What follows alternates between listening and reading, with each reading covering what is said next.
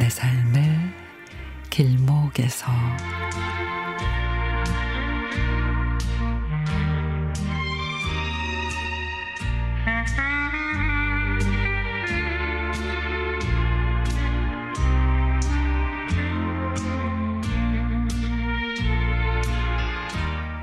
얼마 전 지역 농협에서 전화가 왔습니다.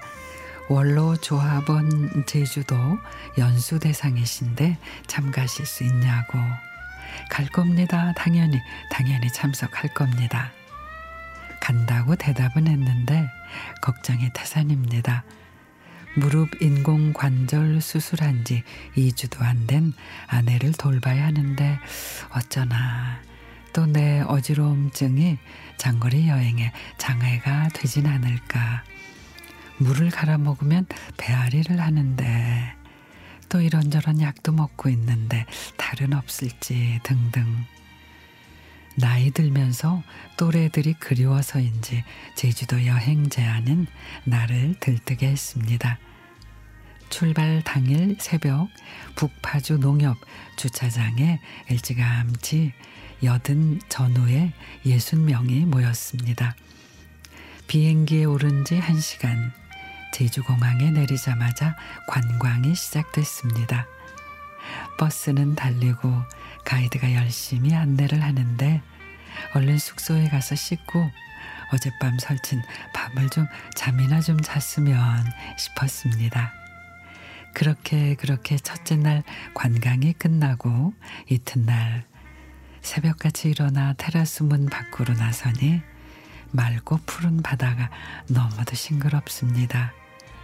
아, 얼마 만에 보는 바다인지 아들, 딸 대학 공부와 결혼만 시키면 부모 의무는 끝인 줄 알았습니다.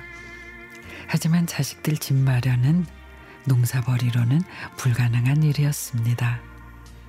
평생 헛돈 쓰지 않고 살아왔으나 여기서 한계에 부딪혔죠. 그저 돈 되는 건 농토뿐. 부족한 거는 니들이 살아가면서 갚아라. 라고 했지만 수억 원의 은행 빚은 어떻게 갚을지 가슴이 저리기만 합니다. 노후 보장이 안 된 부모는 결혼 기피 대상 1순위라는데 여보 앞으로 우리 괜찮을까? 집값을 치르고 나오면서 우리 내외가 글썽거렸던 기억이 납니다. 2박 3일 제주도 일정을 마치고 서울행 비행기를 기다리는 동안 수많은 사람들의 오가는 모습을 보며 우리 같은 늙은이는 어디에도 없다 싶습니다.